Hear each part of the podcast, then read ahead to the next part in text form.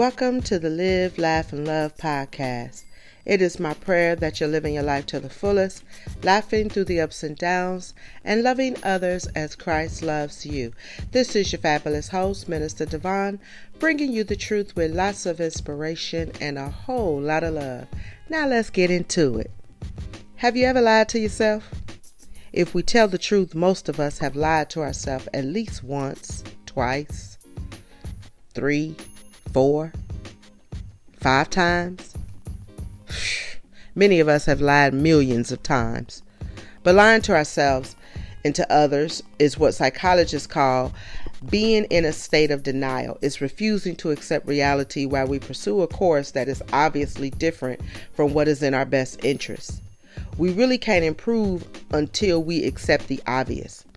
People who smoke three packs of cigarettes a day but claim they don't have a smoking habit are in denial. If you're ever going to kick the habit, you must quit lying to yourself. The man who says he's trying to stop drinking but drinks a fifth a day is in denial, especially if he believes he's not an alcoholic. If you're ever going to kick the habit, you gotta stop lying to yourself. The person who says he's serious about losing weight but can't stop overeating is in denial if they believe that there's no eating disorder. If you're ever going to correct a problem, you must quit lying to yourself. The man who says he loves his wife but beats on her every time he gets angry is definitely in denial, especially when he says he doesn't mean to hurt her. Well, guess what? Love doesn't hurt. If you're ever going to get over this domestic violence problem, you must quit lying to yourself. There are so many people walking this earth who are definitely lying to themselves. Many know that there is a conflict between what they profess with their lips and their actions, but they do nothing to change. They keep lying to themselves. The female who constantly believes that she's celibate, but yet she's giving up a piece of herself every chance she get to the first male that she passes is surely lying to yourself. You can't get over your habits or your uh, uh, bad habits unless you stop lying to yourself. But as Christians, we should know that it's possible to lie to others, but we could never lie, uh, lie to God. That's why we got to realize that we have to avoid being on slippery ground.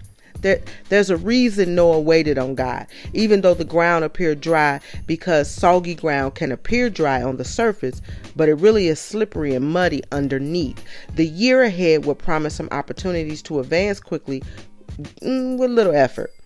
It would be the chance to get rich quick and make A's on tests without studying, uh, get tax refunds when we are not el- uh, eligible for, or acquire items just by hustling.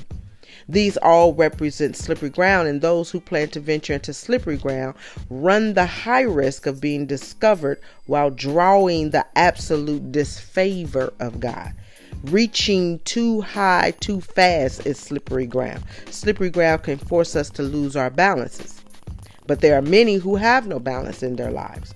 They are constantly trying to get more and keep up with the neighbors or outdo someone else. That quest is slippery ground. Ground. It consumes our time, eliminates our spiritual life. It diminishes our family life and robs us of the joy of really knowing the Lord. Remember Matthew 6:33. Seek ye first the kingdom of God and his righteousness, and all of these things shall be added unto you. Avoid being on that slippery ground. That's why we got to realize that God gave us many examples of His love, of His real love. God gave us an example of real love when He told Hosea to marry a wife of whoredom to show the world what real love was about. Hosea's wife cheated on him regularly was a harlot and a prostitute.